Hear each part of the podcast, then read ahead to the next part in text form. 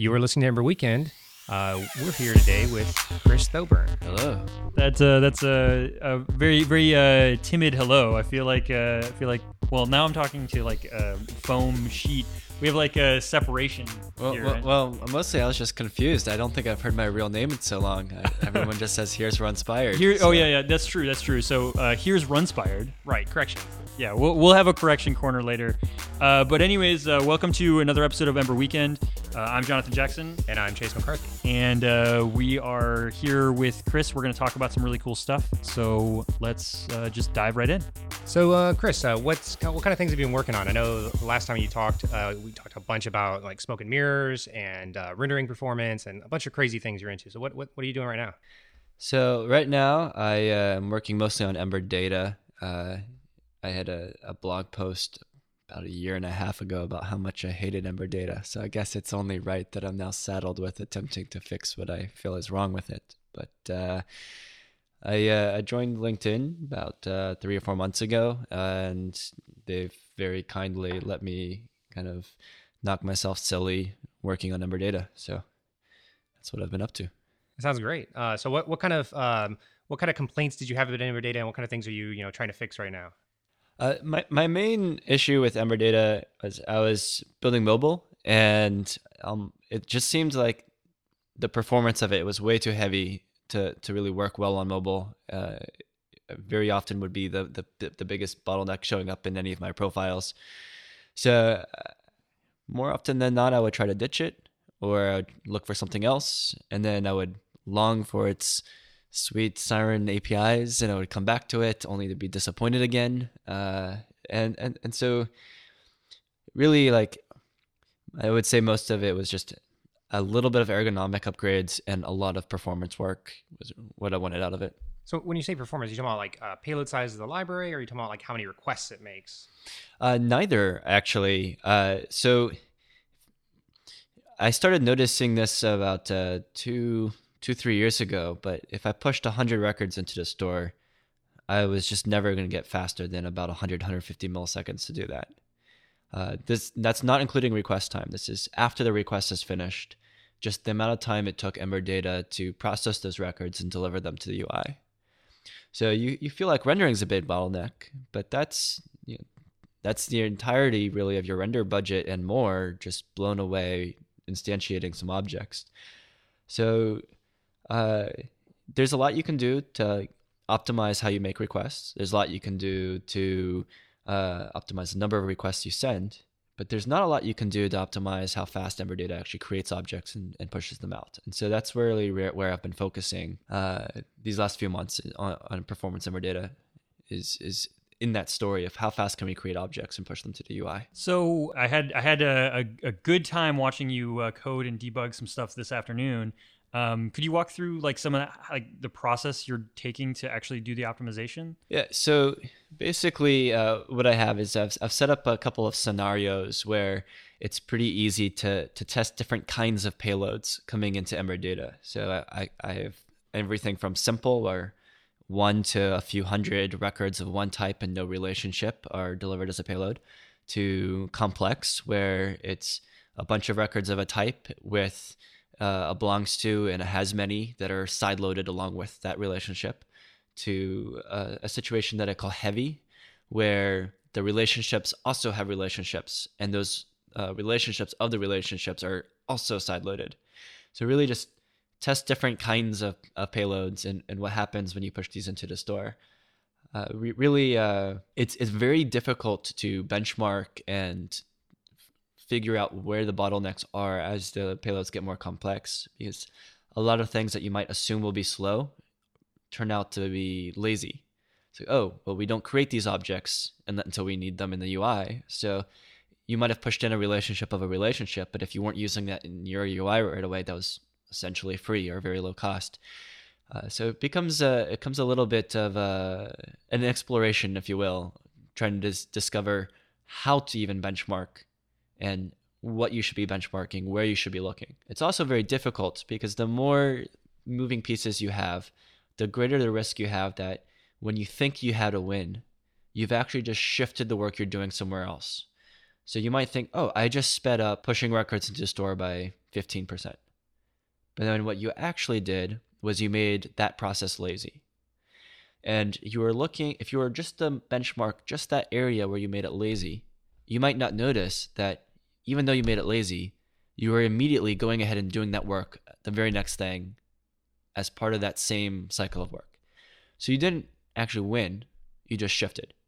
So you have to be very careful that uh, what you're actually benchmarking is a comprehensive enough benchmark that you you pick up when on when that happens. And sometimes I do, and sometimes I don't. I get I get trolled on this uh, still. Uh, e- even with a fairly careful setup, I, am getting trolled on this. And uh, I had a one situation, a, a PR that got merged uh, just the other day, where uh, something that I know from experience would have been a performance win on any app I'd ever worked on my benchmarks were just saying, oh, this is barely a win at all. It's maybe a little bit of a nudge in the right direction, but not much. And this is something I expected to be a 50% win to a 2x win.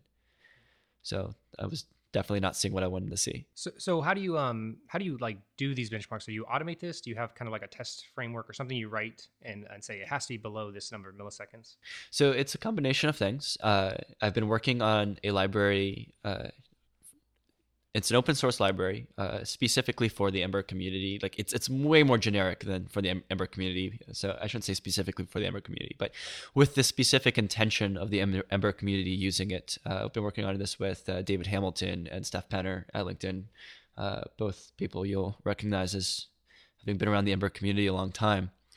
And uh, it's called Heimdall.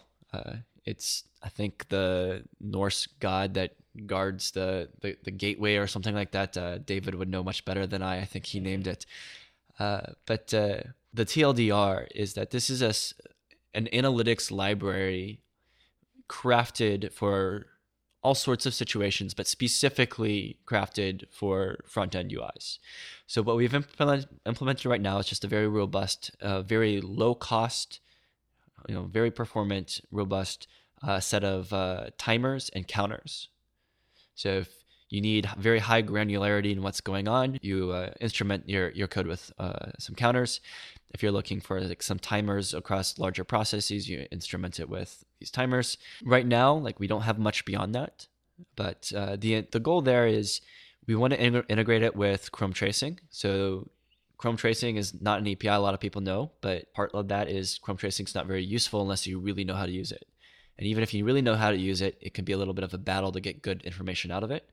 We feel that we could, through Heimdall, basically create events that seamlessly fit into Chrome tracing and kind of annotate and show you what is you're looking at to help you look through that and, and, get better information. I also feel that we could very likely integrate it with a flag for runtime that you could turn on and off selectively for uh, basically using the console.time and console.time end APIs. I don't know if you've ever used that. Yeah, yeah. There's like a, those are like the higher accuracy timers in, in JavaScript.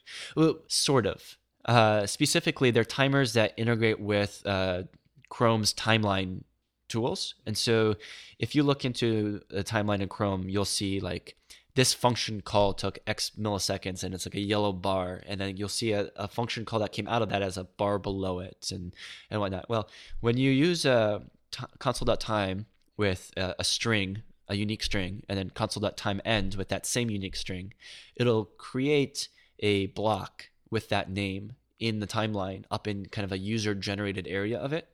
So you, you can go and discover sections of the timeline uh, that are more meaningful to you. So if you were to say, do this for every component with the component's name, you would be able to say, oh, those are the components that are taking me a really long time specifically. You just get that in data f- for free. And this is what I mean by uh, this is a library we really want to like help the Ember community out with. Uh, the intention here is that we'll instrument Glimmer with it. We'll instrument Ember with it. I've already instrumented Ember data with it. It'll be left in that code base behind a flag. So in Ember data, the way this works is that if you pass in a, a dash dash instrument flag to Ember data, it leaves the instrumentation in, whether it's production build or a dev build, which means that since it's low enough cost, we can eventually ship some features that let uh, end users turn on this flag, saying, oh, I know my app's having trouble. It's slow. I need to diagnose why. Dash dash instrument. Next thing you know, Chrome tracing has great information for you. The timeline has annotations for you. Uh, you got count data about what's going on. You say your app's slow. Ember Core says we don't. We want to know specifically why it's, slow. Can you give us some count data? Because that'll let us know what's going on. Really should help us uh, catch performance bottlenecks easier and catch regressions faster. So that's uh, that's interesting. Are, are you? Uh, is there is there like a, a plan to possibly make this API uh, maybe like a little higher for application developers? Because I'm thinking of like this would be interesting to see on those time track, uh, like like to actually track user uh, actions. So like I want to see how long it takes me from when I click this button to when a connection is is made or something like that, and setting the instrumentation across that to see those bars in, in flame charts like in user space basically not just in necessarily like uh, the framework space but kind of like more user action kind of thing. The short answer is yes. The long answer is not directly. Uh, basically this is an open source library but if we're really going to sell it as hey this is in glimmer this is in ember this is in ember data this is something that you can go and use it means we're going to have to document it really well. And if we have to document it really well it means that you want to go and instrument your own app with these things, you have all the documentation you need to do so. The library surface area itself is extremely small. Uh, I think it's uh, four methods, so really isn't very much to it. So that's uh, that sounds pretty uh, pretty all right to document as far as documentations go. Yeah, the, yeah, yeah, and, and this this does seem like uh, I think I know where John's going with this that it, it, it, seems like something that you would really want to be able to um, like maybe send metrics or something like hey this uh, like I, we're in a beta so this is in the production build um, but we want to see kind of how the performance is behaving and i want to every time there's a slow render of some specific thing i want to get like a message that you know uh, sends out some metric so i can see it later and like get a warning. Absolutely. So uh, I mentioned this really in the in the UI library context, but I also at the beginning mentioned that this is a little bit more universal than that. You're already using Heimdall, and you're using it every day if you're using Ember CLI.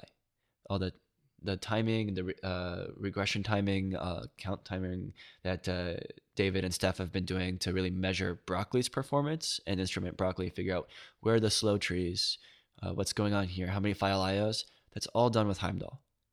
So uh, it's not even just for our runtime we're we're even using it there. Uh, yeah, so I'm actually thinking uh, as a as a complete side note, I'm pretty sure Heimdall is a character from Street Fighter. Is that true? It sounds right. I'm pretty sure it's that guy who has the long arms. Whatever. Anyways, yeah. It sounds like a really cool. It sounds like a really cool um, piece of tech. I like that. Uh, like you guys are working so hard on getting this into places where it can impact. I, I saw you debugging a little earlier today, and I got to tell you, it looked like it could be very, very useful there. So um, that's definitely interesting. Yeah, so I, I, start with I start with Heimdall. Uh, the sanity check is going back to the timeline and digging in on the time Chrome's timeline to really see like, am I seeing what I think I'm seeing? Am I measuring what I think I'm measuring? Uh, did I just shift something from point A to point B and I'm forgetting to measure it? Uh, I discovered this the other day that we uh, we did all this perf work to make various aspects of Ember data lazy because there were all these objects being allocated and things being set up that we felt really didn't need to be done right away. And in the process, we made one piece of it so lazy that it had dropped out of our benchmark entirely by accident because it just never executed anymore. So it's like, well, I wonder how much this part of the system's costing because I just made a change that should have affected it dramatically and I just am not seeing the numbers move. Why am I not seeing these numbers move? And I go and I added a few more timers and I realized, well, these timers aren't even ever being hit. Well, why aren't they being hit? Wow, we are that lazy now that we we don't even get to this and it, uh, when we're going through and pushing records into the store. Yeah, so, it's uh, no code is faster than no code, right? Yep, exactly. So that's uh, really uh, it's been fun. I've really enjoyed it. Uh, I hate committing to numbers, but I'm pretty confident in these numbers at this point. Uh, 211 beta for for Ember data is about twice as fast as 210. Wow, so, that's that's huge. That's absolutely massive. But what's really making me happy is uh, 212 Canary, which this is a number I'm, I'm really don't want to be held to because we don't have a final number on it yet. But I feel pretty strongly that it's shaping up to be at least three times faster than 211. Uh, and it may turn out to be as much as five times faster as to, as, as 211. Do you um? So I, I know you were mentioning like trying to keep your benchmarks robust. Are you also backing this up with um like the beta builds? Are you getting feedback from people using Ember Data um yet, or is that Uh, still something that is kind of forthwith? Privately, yes, uh, but also like at LinkedIn, one of the things that I did was I moved LinkedIn onto Ember Data Canary. So this has given uh, me a lot more confidence in the work that we're doing in Ember Data, because we're making a lot more changes at a much higher velocity than Ember Data has gone through in the past, and unlike Ember, I feel like nobody upgrades Ember Data to Canary. So I, I know it's a little early in this episode, but uh, I'm going to take a page out of Katie Gengler's book, and uh, the name of this episode should be uh, Run Ember Data Canary. Yeah, it's good. That, that's uh, that's actually uh, completely amazing because now I don't have to come up with a title, which honestly, no joke, is literally the thing that takes the most time in releasing an episode. Maybe not this episode. If, if nobody runs Canary, we have no idea if it's working. So we have like, and I, I really feel people just they, they stay several versions back. I can't tell you how many apps are I'm seeing out there right now. Oh, we're just upgraded to uh, Ember 210 for the Glimmer upgrade. Great. What version of Ember Data are you on? 2.5, 2.6. Why are you so far behind? Uh, now the contra uh, the contra to that is I feel that some of the reason that people are so far behind is that very often Ember Data doesn't do something or doesn't enable something that somebody needs. So they monkey patch or they do something a little custom. Or, and maybe it's not even that dirty. Maybe it's just a little bit of private API abuse, but it makes them more uncomfortable upgrading because they're just not sure if it's going to break. I can totally see this. Um, it's something that I've experienced. Uh, like you, you get you get to a point where you're like, okay, well, I got uh, Ember up to date, no problem, and then you try to bump Ember data, and all of a sudden you're like, oh well, I just where where did the last six hours go? Um, I have to like fix all of this stuff that I was doing wrong, basically, and it's almost always because you were like abusing some some different aspect, but uh, it can eat up in the time, and, and that causes some some friction. So I definitely understand that. And so here's the the subtitle for this episode is if you're using private Ember Data API, please open an issue. Yeah, definitely. I um and, and just I mean, it seems like Ember Data also has so many more hooks to tie into, like when you think about the adapter and serializer, the places that are even public versus Ember, like the places that customize how Ember works. For uh for our listeners today, Chase does not know what I want to talk about at all. no. Uh, however, uh, so so so this actually segues really well into my next point. Uh, so I'm I'm I'm giving uh, a first pass at a talk on on Monday at uh, the Ember Data meetup or the Ember meetup in uh, DC. It's actually going to be in Reston, Virginia. It's amazing because uh, the meetup is literally across the house, uh, the street from the house I grew up in. So uh, I get to go hang out with my parents and help them out with some stuff and pop over and, and give a talk on uh, best practices in Ember Data for now and in the future. Uh, so, to Chase's point, there's this huge API surface area. I disagree. The surface area that's really large is indeed in the adapter and the serializer level, and especially in the serializer level.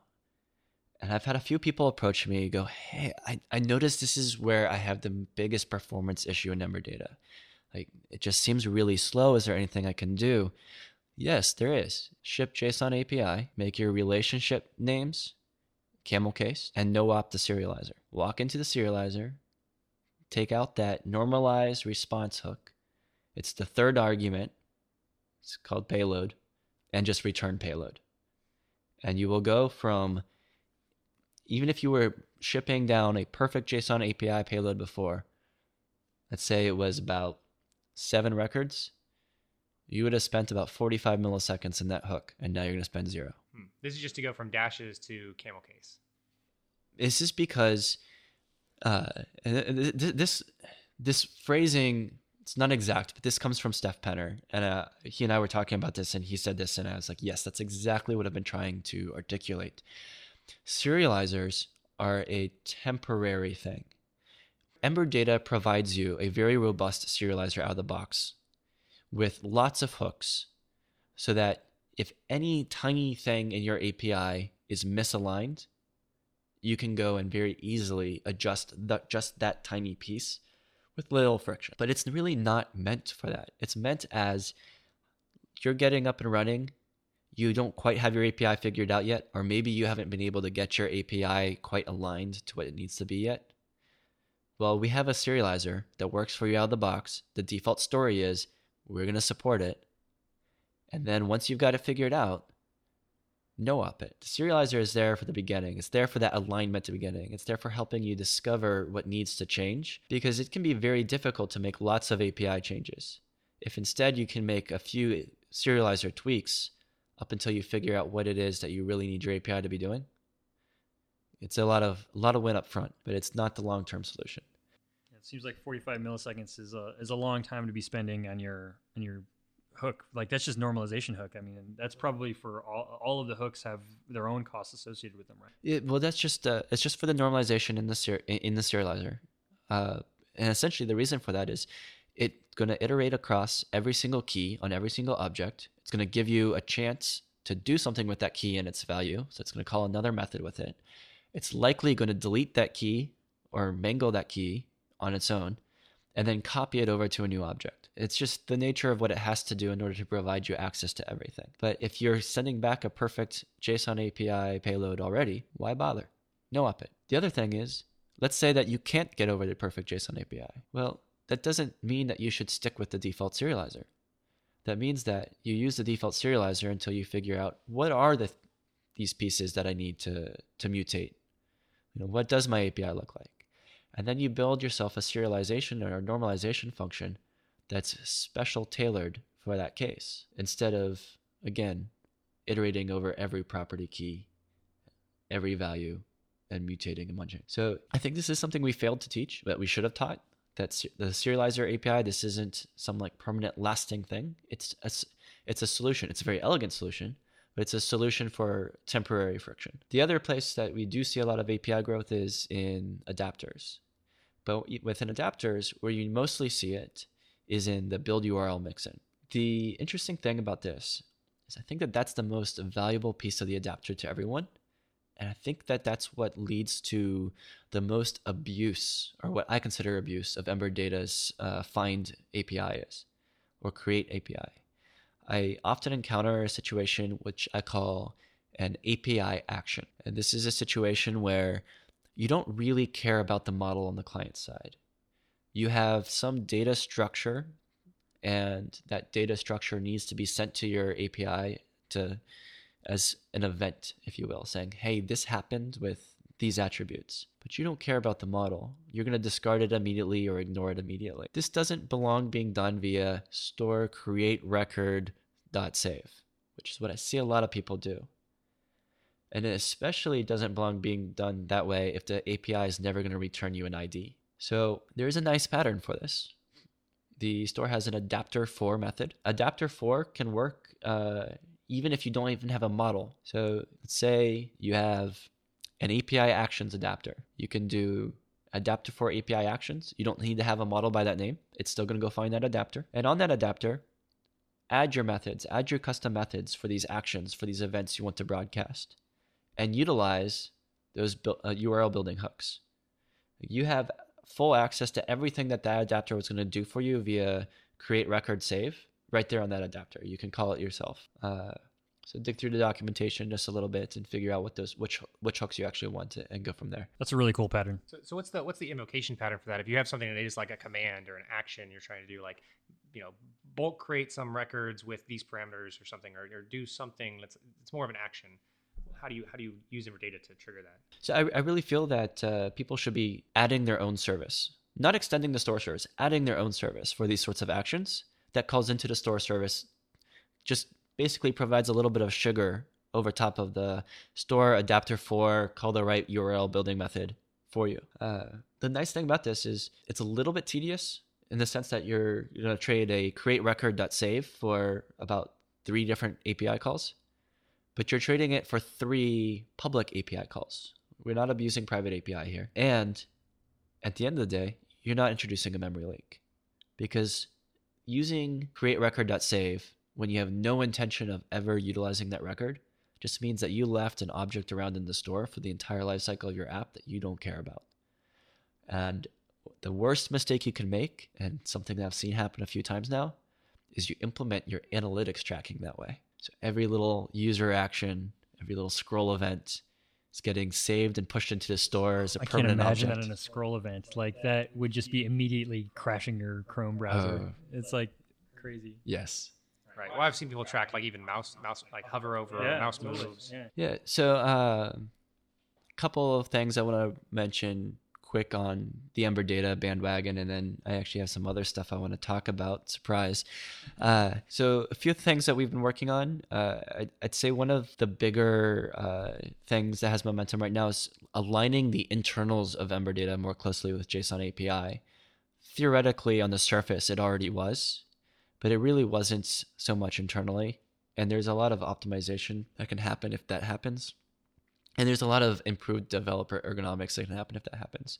Like better access to links better access to meta um, interacting with entire json api docs instead of just uh, a subset of records um, potentially some things around sorting and filtering uh, groups of records that came back from a query a little bit easier. And as part of that we've been kind of working through adding better assertions. So if you're on Ember Data 2.9 and you're about to Ember update to Ember ba- uh, uh, uh, the, the latest stable, which is 2.10, I apologize. Uh, I've seen uh, a lot of people have trouble with this upgrade. It is my fault. Uh, and well, what I'll say is it's my fault for pointing out that your apps had bugs. Because you're going to hit a set, a set of assertions, and they're mostly null ID assertions. And the null ID assertions catch a number of corner cases that we didn't catch before that were memory leaks or were buggy broken behavior that nobody was catching. So if you are depending on this you are going to be in for a little bit of a, a, rough upgrade from 2.9 to 2.10 there are some pretty easy patterns to fix this. So ping me in the ember data uh, channel in the slack and i'll, I'll help you out. Uh, it's not terribly difficult. The one situation that's a little bit hard uh, hard to deal with is you created a, a model client side and you saved it and you didn't get an ID back. In the past, Ember Data kind of silently kept chugging along. That's actually a problem because since we don't have an ID, we have no way of putting this into the identity map. So it goes into the identity map as the null key, and everything that goes in just kind of overwrites itself there and they but it they're not truly fully overriding each other they're also kind of like hanging around in another portion of the identity map and so you can never quite get rid of them so suddenly you're growing the number of records you have and let's say that you uh, you saved this record and you didn't get the id back from the service but let's say you have a, a query that you sent off or a websocket service that brings in new records and that also delivered that record and when that delivered it actually did have the id well, we can't merge these things together because we don't know that they go together. We don't have the ID. So now you've got two copies. You might get a little confused there. Uh, worst case, you just have extra things hanging around. So these these assertions, they're there to help you. They're there to catch things that were bugs before that just went by silently. It your app was always broken. It was never working. It just you thought it worked. Uh, but I do apologize for the pain that you will feel. Yeah, I, I could see where um, if you were just doing one save or something and with with a null ID, that would appear to work fine if all you're doing is presenting the data, not making any changes after, or maybe navigate it out to some other route um, where it then full, fully fetched the thing. Um, and, and you know it would be kind of hidden and, and only expose itself very subtly, you know, every now and then. Yeah, for sure. Uh, so Ember Data. All right, well, uh, so that was that's all the time we have uh, for now with Chris. But we're going to be, be releasing this episode in two parts. So uh, you know you've oh well by now you've heard both parts. Yeah. Well, no, I mean we're gonna put this ending at both at the end of both of them. So you really need to talk to two different Man. audiences. All right. Just I mean, Yeah, like so- what- oh, whoa, spoilers. Oh, no, I'm no spoilers. Westworld Um. Uh, stay tuned next week for the conclusion of this episode with Chris. and I guess also the conclusion of this episode with Chris. Anyways, th- thanks, Chris, for coming out. I really appreciate uh, you taking the time. Actually, we're co-located. We didn't mention at the onset of the episode, but we're co-located right now. So he actually is visiting our Jacksonville Beach area, um, which is super cool. And uh, I think we're gonna go get a drink after this. So So if you're in Jacksonville Beach and hearing this from the future, come back in time and meet us at the bar. Meet us at the bar. Uh, well, anyways, you're already late. You're already late. Uh, so we're once again we're Ember Weekend. Um, you can follow us at emberweekend.com um, or on Twitter at Ember Weekend, all one word. Uh, and we have a feed at FeedXML, which isn't on iTunes. It's a whole long story. Um, but uh, once again, Chris, thank you so much for uh, for being a part of the show. And uh, as you know, again, it's been great to have you for the second time. Uh, hopefully, we'll uh, we'll do this in the future a- a- again. Sounds good. See everyone. See everyone next week. What do we say? Uh, well, no, so we used to say, we'll see you next weekend. Well, the problem is we never see them next So I've been saying, um, we'll talk at you next week That's terrible. without you being here. Terrible. And we'll see you next weekend. I'm gonna keep I mean, all of that I mean, well, it's so- thanks, thanks for having me. But uh, like, I, I think this is just gonna become a yearly ritual. So maybe see see me next year. Uh, Yeah, that's a pretty good one. Yeah. You All right. you saw me last year. I just run a, a marathon in Death Valley. Yeah. You seeing me this year, and I just ran that same marathon in Death Valley again. So Nice. Nice. Yeah. Yeah. Well, we'll see you. Uh, we'll see you next year then. Right after- Hopefully, you'll make it through the marathon. I will make it through the marathon again next year. So you will see me next year.